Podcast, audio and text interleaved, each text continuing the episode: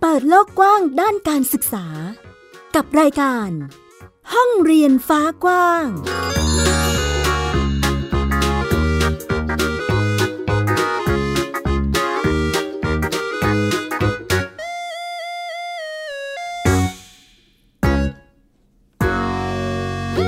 วัสดีค่ะ คุณผู้ฟังต้อนรับคุณผู้ฟังทุกท่านค่ะ เข้าสู่รายการห้องเรียนฟ้ากว้างนะคะ กลับมาพบกับดิฉันอัยดาสนศรีเช่นเคย กับ ไทย PBS Podcast www.thaipbspodcast.com นั่นเองค่ะ มีเรื่องราวด้านการศึกษาในหลากหลายประเด็น มาให้คุณผู้ฟังได้ติดตามรับฟังกันอีกเช่นเคยนะคะ วันนี้ค่ะมีหลายประเด็นที่จะให้คุณผู้ฟังได้เรียนรู้ไปพร้อมๆกับเรา ในสถานการณ์โควิด -19 แบบนี้ ที่เด็กๆเองก็ยังต้องเรียนผ่านจอโทรศัพท์มือถือ ผ่านหน้าจอทีวีนะคะอย่างการเรียนทางไกลหรือว่าการเรียนออนไลน์นั่นเองค่ะแต่เราจะมาดูซิว่ามันยังมีวิธีการเรียนรู้ในแบบ อื่นๆ ที่สามารถที่จะให้เด็กๆ เนี่ยเขาเรียนรู้สิ่งต่างๆ รอบตัว กลายเป็นการเรียนรู้ผ่านประสบการณ์นะคะ วันนี้มีจากหลายพื้นที่เลย ที่จะนำมาแบ่งปันให้คุณผู้ฟังได้ติดตามรับฟังกันค่ะ และนอกจากนี้ยังมีอีกหนึ่งสถานการณ์ที่เราต้องคอยเป็นหูเป็นตา แล้วก็ระมัดระวังป้องกันช่วยกัน นั่นก็คือเรื่องของการค้าประเวณีในวัยเรียนนั่นเอง จะเป็นอย่างไรติดตามพร้อมกันค่ะ ไทย PBS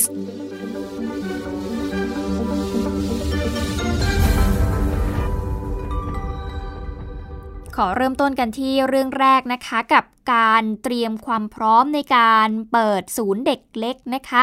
ก็เป็นอีกหนึ่งเรื่องค่ะ คุณผู้ฟังที่หลายฝ่ายเองก็ติดตามดู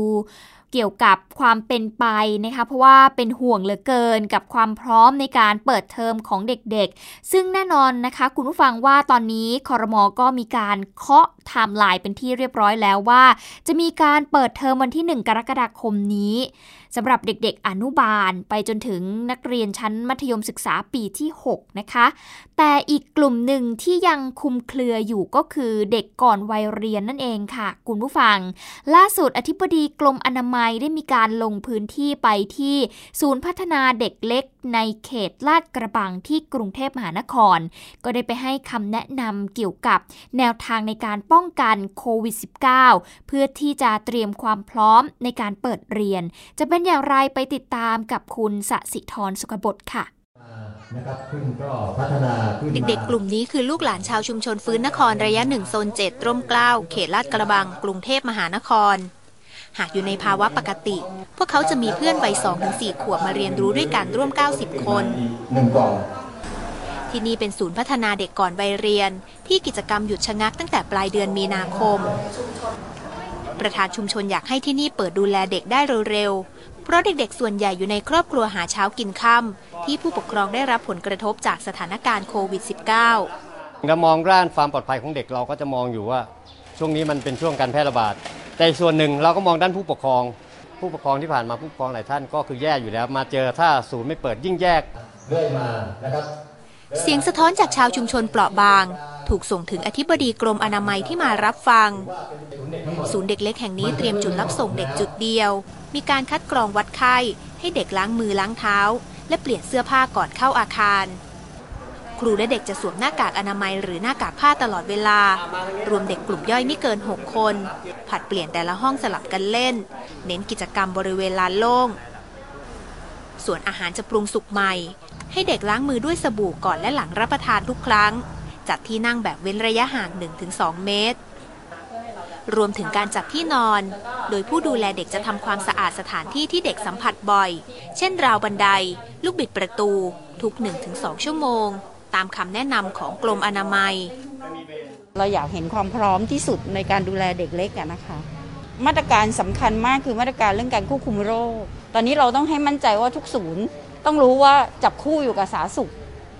ไหน แล้วใครจะเป็นคนเข้ามาถ้ามีความสงสัยว่าอาจมีการแพร่ระบาดของโรคในกลุ่มเด็กอะค่ะที่นี่ก็อาจจะเรียกว่าวิกฤตเป็นโอกาสไปนะคะว่า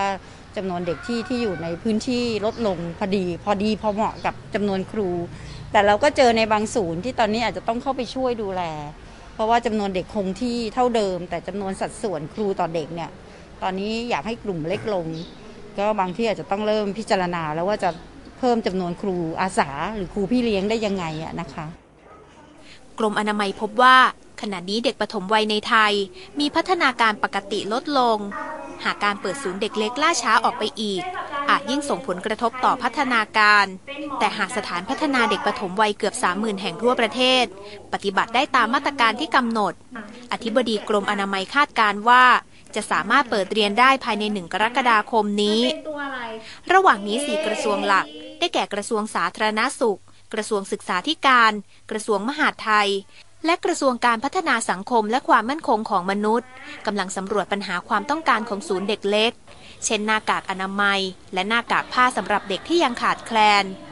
จำนวนครูพี่เลี้ยงที่ต้องเพียงพอต่อการดูแลเด็กที่จัดกลุ่มเล็กลง ซึ่งต้องมั่นใจว่าจะไม่มีการติดโควิด -19 จากสถานพัฒนาเด็กปฐมวัย ถึงจะผ่อนปลนให้เปิดเรียนได้ สัสิธรสุขบดไทย PBS รายงาน เด็กๆ วัยนี้เองก็เป็นวัยที่ต้องระมัดระวังกันนะคะคุณผู้ฟังเพราะว่าก็ถือว่าเป็นกลุ่มเสี่ยงเหมือนกันที่จะติดได้ง่ายสำหรับโควิด -19 นั่นเอง ดังนั้นก็ต้องมีแนวทางในการป้องกันเอาไว้ แล้วก็เตรียมความพร้อมในการเปิดเทอมในวันที่ 1 กรกฎาคมนี้นั่นเองค่ะ อะมาต่อกันที่เรื่องต่อไปค่ะ คุณผู้ฟังเราจะมาดูสถานการณ์เรื่องของการเรียนทางไกลกันบ้าง หลังจากที่มีการทดลองไปตั้งแต่วันที่18พฤษภาคมที่ผ่านมานะคะก็หลายสัปดาห์และ หลายๆ คนก็อาจจะเริ่มเข้าที่เข้าทางกันแล้ว เริ่มปรับตัวกันได้แล้ว แต่ว่าในบางพื้นที่นะคะ คุณผู้ฟังก็ ยังพบปัญหาอยู่อย่างโรงเรียนบ้านจุฬาพร 12 ที่อำเภอสุขรินที่จังหวัดนราธิวาสนะคะ ซึ่งก็เป็นโรงเรียนบนภูเขา ติดชายแดนไทยมาเลเซียค่ะ คุณผู้ฟังจำเป็นจะต้องจัดให้เด็กๆแต่ละชั้นนะคะ สลับกันมาเรียนทางไกลที่โรงเรียนค่ะ เพราะว่าผู้ปกครองและก็นักเรียนเนี่ยไม่สามารถที่จะเรียนออนไลน์ได้หรือว่าเรียนผ่าน ดาวเทียมได้จากที่บ้านของตัวเอง เพราะว่าก็มีข้อจำกัดอยู่หลายอย่างเลยทีเดียวนะคะ แต่ว่าการมาเรียนทางไกลที่โรงเรียนเองก็พบปัญหา มีอุปสรรคอยู่บ้างค่ะ คุณผู้ฟังเพราะว่าปัจจุบันนี้เนี่ยโทรทัศน์ที่ใช้ในการเรียนทางไกลเนี่ยชำรุดใช้งานได้แค่ไม่กี่เครื่องเท่านั้นค่ะ คุณผู้ฟังจึงไม่เพียงพอต่อเด็ก ที่มี 8 ชั้นเรียนด้วยกัน เราลองไปติดตามสถานการณ์ที่จังหวัดนราธิวาสนะคะ กับคุณติดชิลาพุทธสารพันธ์ค่ะ แม้จะเคยมีโทรทัศน์ที่ใช้สอนทางไกลถึง 9 เครื่อง แต่ปัจจุบันโทรทัศน์และกล่องรับสัญญาณของโรงเรียนบ้านจุฬาพร 12 ซึ่งเป็นโรงเรียนบนภูเขาสูงติดชายแดนไทยมาเลเซีย ในตำบลสุขิรินอำเภอสุขิริน จังหวัดนราธิวาสแห่งนี้ สามารถใช้งานได้จริงเพียงแค่ 4 เครื่องเท่านั้น ไม่นับรวมปัญหาของไฟฟ้าที่ดับบ่อยครั้งทำให้โทรทัศน์รับสัญญาณการเรียนทางไกล ก็เสี่ยงต่อการชำรุดเพิ่ม อ๋อไม่เพียงพอค่ะ จริงๆ แล้วก็อยากจะให้ทุกชั้นเรียนมีครบ เพราะว่าทางโรงเรียนนี้จะรับชม DLTV ทุกห้อง แต่ว่าเนื่องจากว่าใช้ได้แค่สีเครื่องอะค่ะ ภาวะที่ยากลำบากในการเรียนทางไกล หรือการเรียนออนไลน์ ยังเกิดขึ้นกับหลายครอบครัวของนักเรียน โดยเฉพาะในครอบครัวที่ผู้ปกครองมีฐานะยากจน ไม่มีทีวี หรือไม่มีความรู้ในการสอนบุตรหลานควบคู่ไปกับการทำใบงานทำให้ทางโรงเรียนจำเป็นต้องจัดให้เด็กแต่ละชั้น สลับมาเรียนทางไกลที่โรงเรียน ช่วงวันจันทร์ถึงวันพุธ วันละสองชั้นเรียน ผ่านโทรทัศน์ที่เหลือไม่กี่เครื่อง โดยจะมีครูคอยควบคุม และสอนเด็กเพิ่มเติม ท่ามกลางการดูแลป้องกันไวรัสโควิด -19 ทั้งการให้เด็กสวมเฟสชิลหรือให้เจ้าหน้าที่อสมมาดูแลด้วย ให้นักเรียนมารับชม DLTV ที่โรงเรียนวันละสองชั้นนะคะ โดยมีคุณครูควบคุมอยู่ เพื่อว่าเวลานักเรียนมาเรียนเสร็จแล้วได้ใบงานแล้วไม่เข้าใจตรงไหน ก็ ได้สอบถาม แต่ว่าก็จะมีการรายงานทางไลน์กลุ่มของโรงเรียนนะคะ ผู้ปกครองก็จะไลน์รายงานว่าวันนี้ทำอะไรยังไงก็จะติดต่อกับครูตลอดค่ะ โรงเรียนบ้านจุฬาพร 12 เป็นโรงเรียนขนาดเล็ก มีบุคลากรทางการศึกษาจำนวน 9 คน และมีเพียงสองอาคารเรียน จึงต้องกั้นแบ่งห้องเรียน เพื่อให้เพียงพอต่อจำนวนนักเรียนที่มีประมาณ 70 คน แต่อุปกรณ์การเรียนการสอนที่ยังขาดแคลน หรือแม้แต่ถนนทางเข้าโรงเรียนที่ยังเป็นดินลูกรัง และทุกปีก็จะได้รับการจัดสรรงบประมาณไม่มาก เพราะเป็นโรงเรียนขนาดเล็กทำให้โรงเรียนชายขอบแห่งนี้ยังมีความต้องการอีกมาก โดยเฉพาะเมื่อกระทรวงศึกษาธิการ ต้องการให้จัดการเรียนการสอนผ่านทางไกล ในช่วงของการระบาดของไวรัสโควิด -19 ติชิลาพุทธสารพันธ์ไทย PBS รายงาน แม้ว่าจะมีการเปิด ให้ทดลองเรียนออนไลน์ แล้วก็เรียนทางไกลไปแล้วหลายสัปดาห์ จะเห็นได้ว่าในบางพื้นที่ก็ต้องพยายามที่จะหาทางออกแล้วก็จัดการนะคะคุณผู้ฟังแต่ด้วยข้อจำกัดที่มีในเรื่องของอุปกรณ์ ก็ยังคงเป็นปัญหาที่ทำให้เด็กๆ หลายคนอาจจะเข้าไม่ถึงการศึกษาได้นั่นเองค่ะ อะนี่ก็เป็นสถานการณ์ที่ทำให้คุณผู้ฟังนะคะได้เห็น ว่าตอนนี้เด็กๆสถานการณ์เป็นอย่างไรแล้ว มีความพร้อมมากน้อยแค่ไหน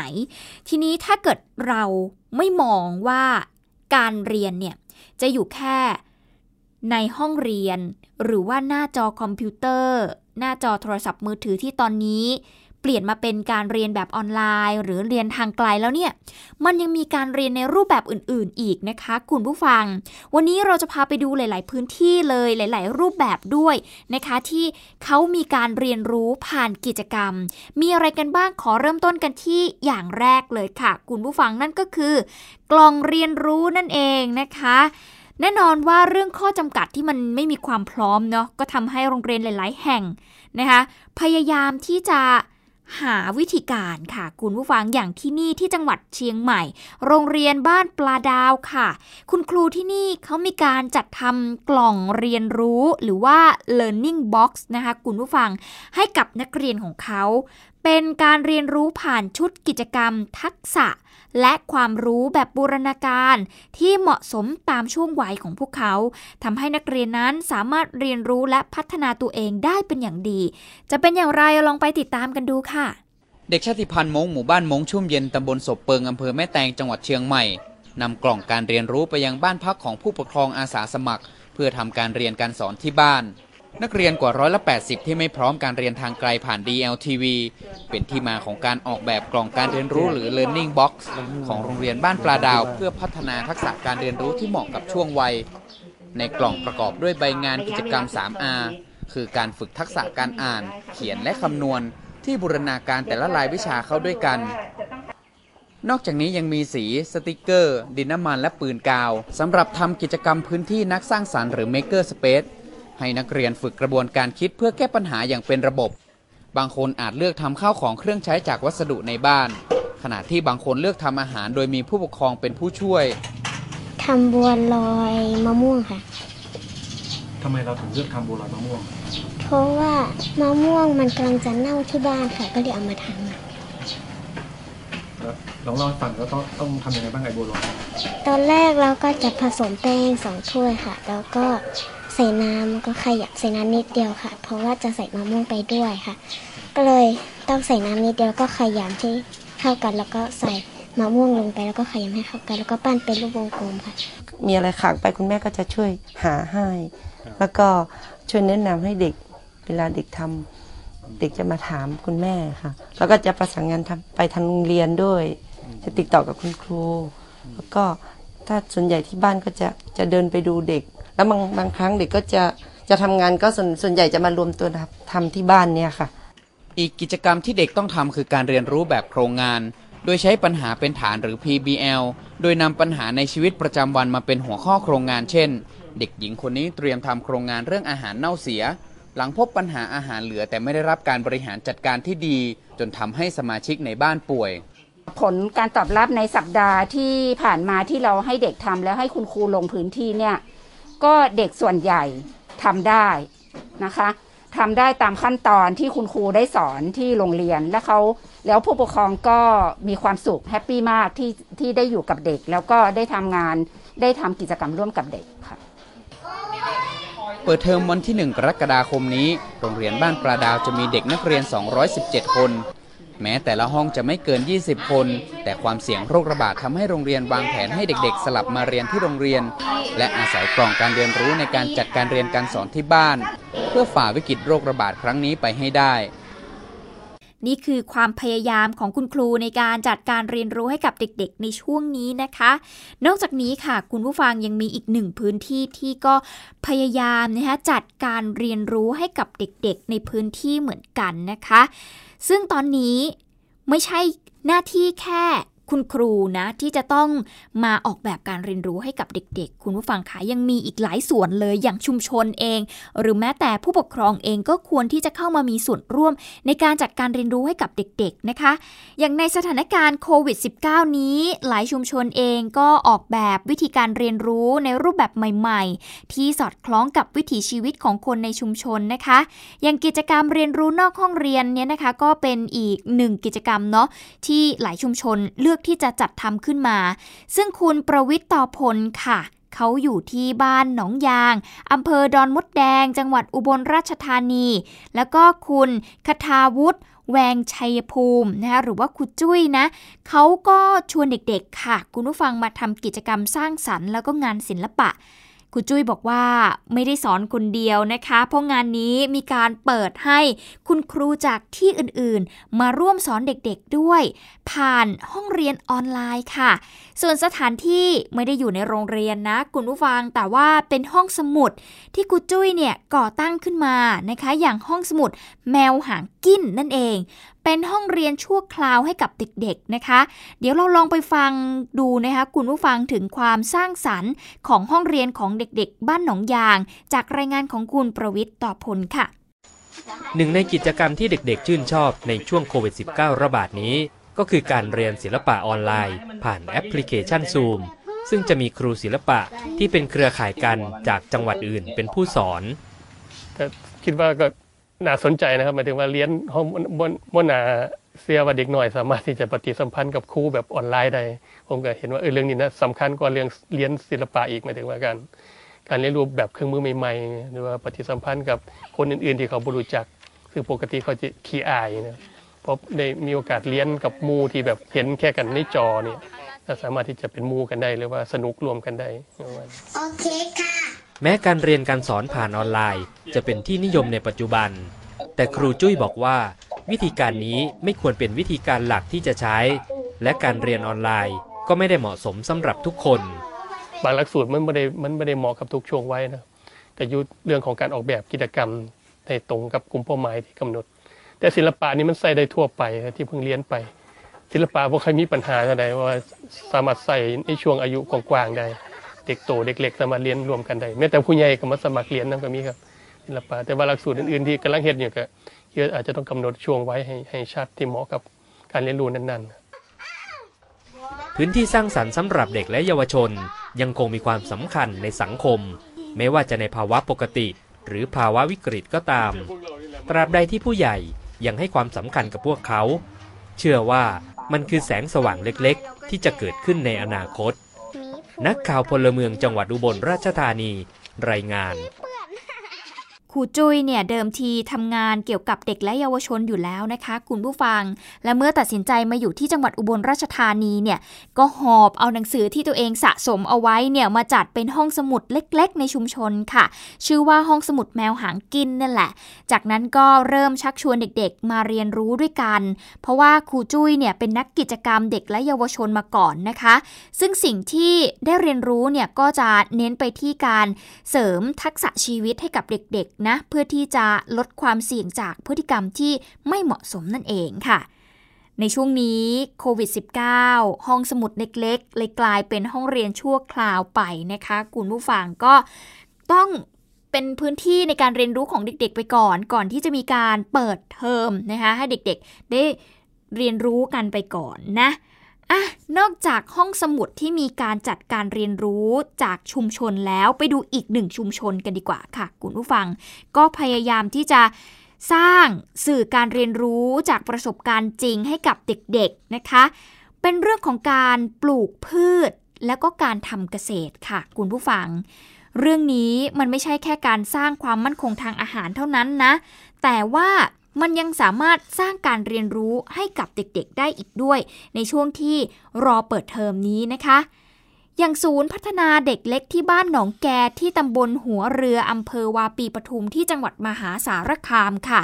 คุณกฤษดากุลขั้วนะคะ ก็เล่าผ่านแอปพลิเคชันสีไซค่ะว่า คณะคุณครู ผู้ปกครองแล้วก็ผู้นำท้องถิ่นเนี่ยเขาก็ มีการลงความเห็นกันว่าจะทำแปลงผักสวนครัว ที่ศูนย์พัฒนาเด็กเล็กบ้านหนองแกแห่งนี้ค่ะ ให้เป็นพื้นที่สร้างสรรค์สำหรับลูกหลานในชุมชน ได้เรียนรู้เรื่องอาหารปลอดภัยผ่านแปลงผักต่างๆ ซึ่งศูนย์พัฒนาเด็กเล็กบ้านหนองแกเนี่ยนะคะ ก็จะให้บริการด้วยกัน 5 หมู่บ้านที่อยู่ใกล้เคียงกันนะคะ มีนักเรียนทั้งหมด 32 คนด้วยกัน มีเด็กๆที่เป็น เกษตรกรจูเนียค่ะ มาช่วยกันดูแลรดน้ำแปลงผักช่วยคุณครูแล้วก็ผู้ปกครอง ซึ่งแปลงผักที่ว่านี้นะคะ ก็จะเป็นแปลงผักแบบปลอดสารเคมีนั่นเอง ก็ปลอดภัยสำหรับเด็กๆด้วยนะคะ ก็ถือเป็นอีกหนึ่งความร่วมมือของคนในชุมชนค่ะ คุณผู้ฟังที่พยายามที่จะส่งเสริมเรื่องของการบริโภคอาหารปลอดภัย กินอาหารที่รู้จักที่ไปที่มานะคะ แล้วก็รู้จักวิธีการปลูกกินเอง โดยการลดใช้สารเคมี ซึ่งนอกจากผู้ใหญ่ในชุมชนจะปลูกผักกินเองแล้วนะคะ คุณผู้ฟังยังได้มีการขยายแนวคิด เข้าไปที่ศูนย์พัฒนาเด็กเล็กเนาะก็คือเรื่องของการที่จะให้บุตรหลานของตัวเองเนี่ยได้เรียนรู้ร่วมกันค่ะ โดยใช้เวลาในตอนเช้าก่อนที่จะเข้าห้องเรียนนี่แหละ ให้น้องๆมารดน้ำผักกันค่ะ แล้วก็มาทำความรู้จักว่าพืช อันไหน ชื่อว่าอะไรก็คือได้เรียนรู้ไปนะคะว่าพืชต่างๆเนี่ยมันเป็นยังไงนั่นเองนะ มันก็จะมีการเรียนรู้ทั้งที่เป็นบทเรียน มีแบบปัดคำนะคะ แล้วก็ผสมผสานกับอของจริงด้วยนะคะ ซึ่งก็จะทำร่วมกับคุณครูแล้วก็ผู้ปกครองนั่นเองค่ะ เดี๋ยวเราลองไปฟังเสียงของผู้ปกครองแล้วก็รองนายกอบตกันนะคะ ถึงแนวคิดนี้ค่ะ ยามมื้อเช้าตอนเช้าคือปลูกผักเฮ็ดกิจกรรมค่ะก้อนขึ้นก้อนอันเขาลบทั้งชาติไหมค่ะ ค่ะ ผ้าหนองเฮ็ดหยังแน่ปลูกผักนี่แหละค่ะปักหอมผักกันแมงลักเราก็ปลูกปลาเขือนี่แหละค่ะก็สอนเขาว่าปลูกกินเองก็สิบ่มีสารพิษไม่หยังสิต่อร่างกายแล้วก็สิปลูกง่ายเกี่ยวกับวิถีชีวิตของบ้านเฮาสิไหมค่ะการปลูกอยู่ปลูกกินมันไม่จำเป็นต้องไปเริ่มตั้งแต่ตอนเฒ่าดอก เด็กน้อยๆซึ่งเขาเอา เข้าไปนี่ในเด็กหน่อย ที่กำลังจะเริ่มเติบโตกำลังกำลังเรียนกำลังศึกษาเอาเป็นวิชาเรียนเอาเป็นแนวทางให้เด็กหน่อยได้ได้ได้เรียนรู้ไปนะเด็กหน่อยมันมีความชื่นชอบเด้ในลักษณะของการเรียนการการเรียนเรียนเฮ็ดนี่เฮ็ดเรียนเรียนนี่เด็กหน่อยเริ่มสิซึมซับแล้วก็ผู้ปกครองก็เข้าใจแล้วว่า อาหารที่มันปลอดภัยจริงๆเนี่ยมันต้องมันต้องเฮ็ดเอง ก็เป็นอีกหนึ่งการส่งเสริมการเรียนรู้ให้กับเด็กๆ ในชุมชนนะคะ ที่ไม่ได้มีแค่ในห้องเรียนค่ะ คุณผู้ฟังก็ถือว่าเป็นอีกหนึ่งห้องเรียนที่เป็นฟ้ากว้างให้กับเด็กๆนะคะให้เขาสามารถที่จะเรียนรู้ได้ทุกแง่มุมของชีวิตเลยอย่างการปลูกผักแบบนี้เป็นต้นนั่นเองค่ะ ไทย PBS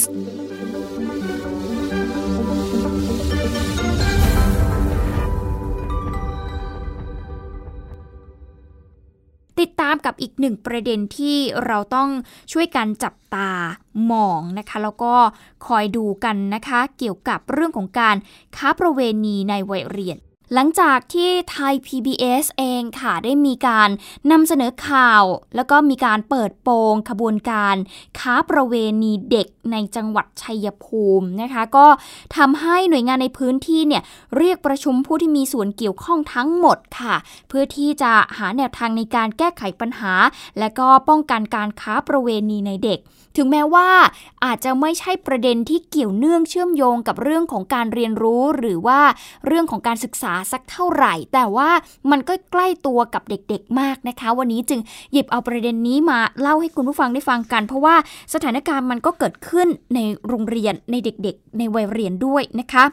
ซึ่งเจ้าหน้าที่เองก็ยอมรับนะคะ คุณผู้ฟังว่าปัญหาเรื่องของการลักลอบค้าประเวณีเนี่ยเกิดขึ้นในทุกพื้นที่เลยไม่ใช่แค่ที่จังหวัดชัยภูมิเท่านั้นนะ ซึ่งหน่วยงานที่เกี่ยวข้องค่ะต้องทำงานกันเชิงรุกเลย โดยการค้าประเวณีเนี่ยส่วนใหญ่นะคะมันจะแฝงมาในรูปแบบของบริกรในร้านอาหารค่ะ เป็นเด็กเสิร์ฟต่างๆ นะคุณผู้ฟัง ซึ่งจะดำเนินการผ่านนายหน้า ซึ่งการค้าประเวณีเนี่ยจะมี 3 กลุ่มด้วยกันก็คือ กลุ่มเยาวชนที่ไม่ได้อยู่ในสถานศึกษา กลุ่มนักเรียนนักศึกษาที่อยู่ในสถาบัน แล้วก็กลุ่มหญิงสาวนั่นเองนะคะ เดี๋ยวเราลองไปฟังเสียงของคุณเสนอนาราผลผู้ทรงคุณวุฒิคณะกรรมการคุ้มครอง และพัฒนาอาชีพที่จังหวัดชัยภูมิกันค่ะ การให้ความรู้กับเด็กด้านเพศศึกษา อันที่หนึ่งด้านเพศศึกษา อันที่สอง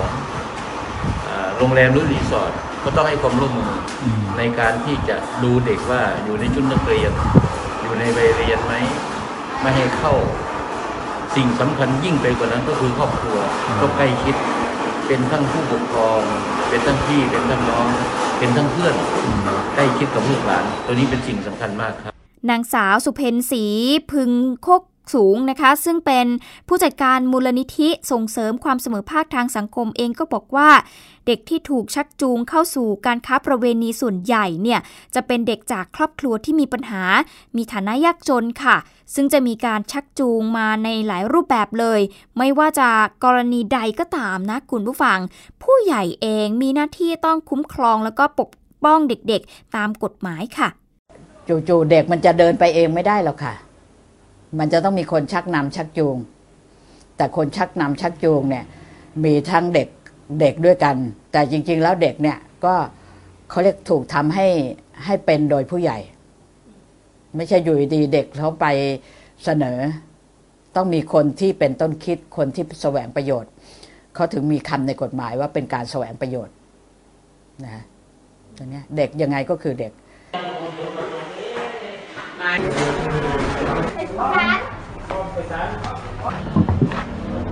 ผู้จัดการมูลนิธิส่งเสริมความเสมอภาคทางสังคมเองก็ยังเห็นนะคะว่าหน่วยงานที่เกี่ยวข้องในแต่ละจังหวัดเนี่ยก็จะต้องมาทบทวนการดำเนินงานตั้งแต่นโยบาย มาตรการนำบทเรียนของกรณีจังหวัดมุกดาหารและชัยภูมิเนี่ยมาสู่การวางแผนแก้ไขปัญหา แล้วก็ต้องช่วยกันส่งเสริมศักยภาพให้เด็กๆเนี่ยรู้จักการแก้ไขปัญหาด้วยตนเอง เหมือนเราเหมือนเหมือนกับเราซ้อมหนีไฟอะนะทุกเดือนทุกทุกปีเนี่ย เราจะต้องมีการซ้อมหนีภัยนะคะ ฝึกกันหน่อย เช่นกันกระทรวงศึกษาก็ต้องมีเหมือนกันถ้าเด็กนักเรียนของเราถูกนำไปค้าประเวณีนะเราจะตั้งโจทย์ยังไงกับนักเรียน แล้วนำจะไปสู่การป้องกันยังไง